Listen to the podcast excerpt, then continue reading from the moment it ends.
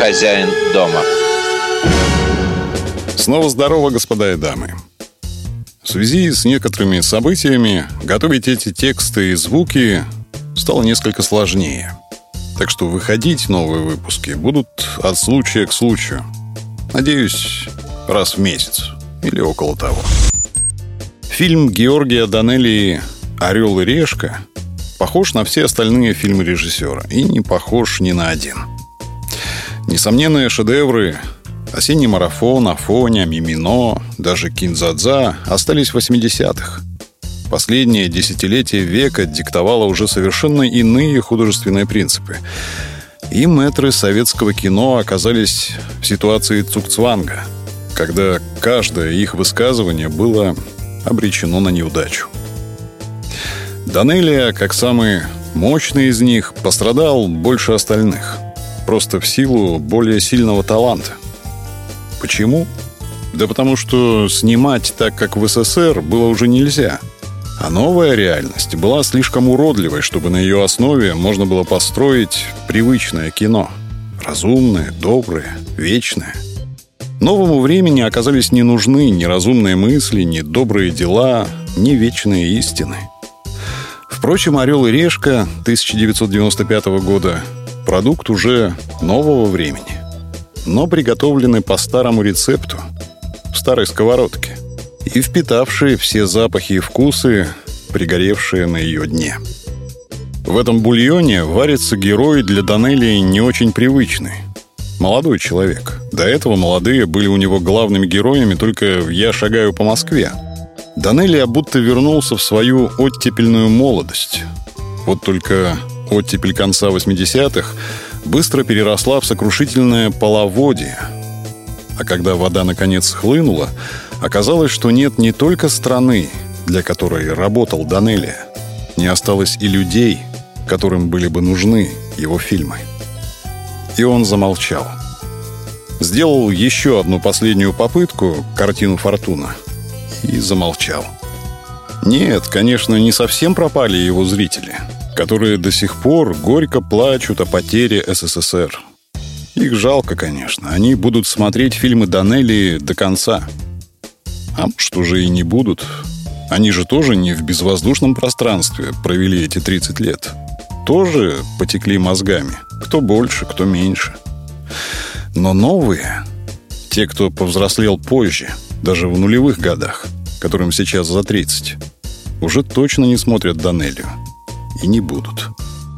У меня есть среди них друзья. Спросишь, видел осенний марафон? А они молчат. Я возмущаюсь. Как это возможно? Это же вершина. А они пожимают плечами. Нет, не смотрели. А ведь каждому режиссеру важно, чтобы его работы смотрели и следующее поколение тоже – Кино, конечно, не вечное искусство, но искусство же. А уж советское кино настолько приблизилось к абсолюту художественной ценности, что вправе рассчитывать на самую долгую жизнь. И тем не менее, величайшее в истории кинематографа советское кино уже никак не влияет на современное состояние дел в этом искусстве. Умерли актеры и режиссеры, умерла сама школа, сам принцип создания этих шедевров – это произошло не только у нас. Посмотрите французское серьезное кино 70-х с Лино Вентурой, с Роми Шнайдер. Посмотрите американские фильмы того же времени. Они все тоже ушли под воду. И нынешние режиссеры и актеры делают вид, что кино началось, ну, максимум с 2000 года. А до этого были тягомотина моральных исканий, скука религиозных откровений, длинные планы, Станиславский какой-то, Михаил Чехов – мучили сами себя при старом режиме. Ведь дураку понятно, что важнее всего для зрителя секс, деньги и насилие. Они, эти новые творцы, думают, что это они сами поняли, потому что такие умные. На самом деле эту погремушку про секс, деньги и насилие им подарили вполне конкретные деятели. Начиная с братьев Коэн и заканчивая каким-нибудь худосочным Тарантино. Они сейчас уже старенькие, Интересно, каково им сидеть на пепелище уничтоженного ими искусства кино? Неужели ни о чем не сожалеют?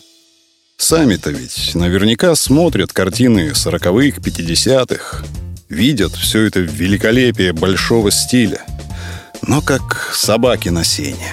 Ни сами не в силах повторить это величие, ни другим дать шанс сделать что-нибудь серьезное. Потому что все поздно. Публика уже не хочет большого кино. Публика хочет чего-то яркого, не нагруженного смыслом, однодневного. А кто этот человек? Это хозяин дома. Да, так вот, «Орел и решка». Олег Чагин работает в тундре на Буровой.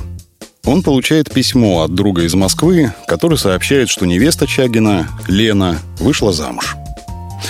Он срывается в Москву, пытается вернуть невесту, но у него ничего не выходит. Оказывается, у Лены специфический характер. Она любит только первых, тех, кто чего-то добился. А он, Олег, уехав куда-то к черту на рога, из числа первых выбыл. В ходе своих московских мытарств Олег знакомится с разными людьми из разных социальных пластов, которые успели к 1995 году четко оформиться.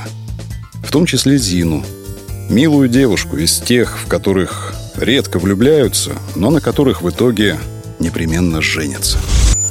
Георгий Данелия всю свою жизнь делал кино для умеющих думать и чувствовать зрителей. Он не бичевал пороки, как это, например, делал талантливо и, кажется, искренне не понимая, что бичует Эльдар Рязанов. Ведь самые известные фильмы Рязанова, несмотря на комедийность и симпатичность, именно что сатира на жизнь советских интеллигентных людей 70-х, 80-х годов. Именно эти люди – переставшие пролезать в окна к любимым женщинам, поддержали в 91-м конец советской эпохи. Те, для кого снимал Данелия, конечно, тоже поддержали, но, думаю, несколько по другим причинам. Мне бы очень хотелось надеяться, что по другим. Потому что предательство зрителей Данелии больнее. Лирические комедии Данелии были меньше всего посвящены политике и какой бы там ни было социальности – они рассказывали о частном внутреннем мире человека, о том, что чувствует душа, когда ей больно, когда ей невместно, то есть неудобно, стыдно быть, жить. В этом смысле «Орел и решка» отличается от всех остальных фильмов Данелли. Характеры его героев более просты. И, кстати, сыграны тоже проще. Молодые актеры не смогли, да и не могли выдать глубины прежних советских мастеров. Поэтому, кстати, жанр лирическая комедия для этого фильма не очень подходит. Лирическая комедия — это же когда во время просмотра зрители успевают не только посмеяться, но и поплакать. В «Орле и решке» посмеяться есть над чем. А вот поплакать уже, кажется, нет.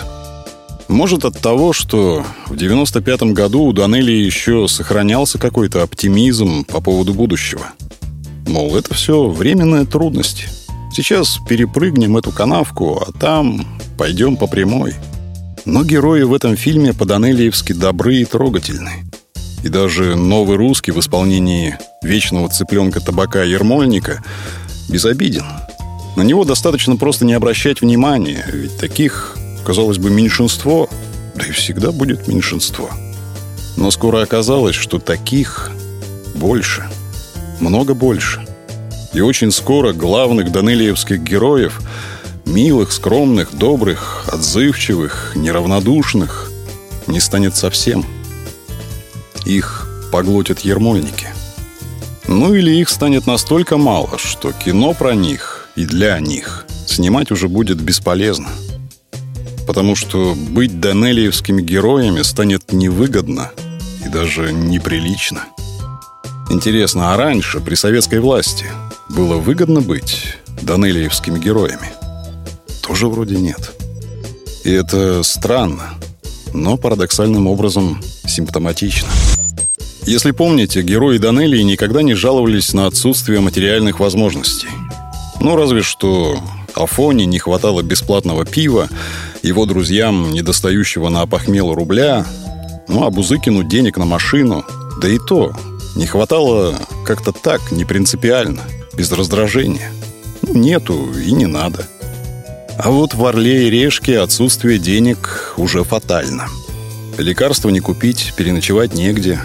Очень точная фраза «У них деньги есть, вот они и добрые» говорит об уже совершенно другом векторе жизни. Теперь деньгами уже не принято чисто по-русски сорить по ресторанам, как русский грузин Мимино. И несмотря на то, что главный герой Чагин – человек именно что русский, советский, готовый не только на амбразуру, а на что угодно ради своей любви, ради справедливости, ради Родины, эти абстрактные, вроде бы, в пространстве фильма «деньги» уже являются тем, без чего жить вдруг стало совершенно невозможно. А значит, скоро выяснится, что ради этих денег бывший советский человек вдруг станет способен буквально на все. И именно это главная беда. Русский советский человек вдруг осознает, что каюк, звездец, амба – Никто ему ничего не даст, ни бог, ни царь, ни герой. Все нужно выгрызать своими зубами, своим унижением и даже своим преступлением. Именно отсюда произошли кровавые 90-е, которых старается не замечать Данелия в этом фильме. Отсюда пришли нищие нулевые, беспросветные десятые годы. От того, что русского советского человека заставили поверить, что деньги – это главное, что деньги – это все, к чему ему нужно стремиться. И в этой придуманной для нас реальности мы живем до сих пор. В фильме «Орел и решка» это главная пропасть, куда рухнул русский советский народ, обыграна оптимистично.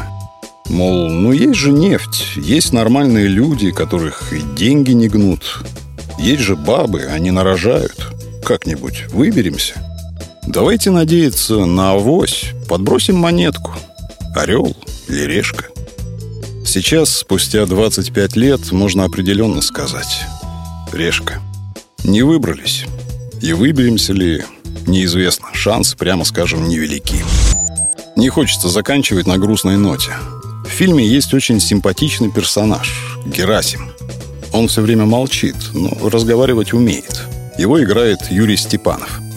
Я очень рад, что Данелия успел оценить талант этого самородка. Для меня, например, он стоит вровень с Федулом из Афонии или с Харитоновым из осеннего марафона. Фильме «Орел и решка» это такой типаж, который всех спасет. Он ничего не делает. Сидит на стуле ровно, никого не судит, ни о ком особенно не заботится. Цедит слова неохотно, но всегда по делу. А главное, он сидит на стуле ровно. И будет сидеть, хоть рядом 500 американских ракет взорвутся вдруг.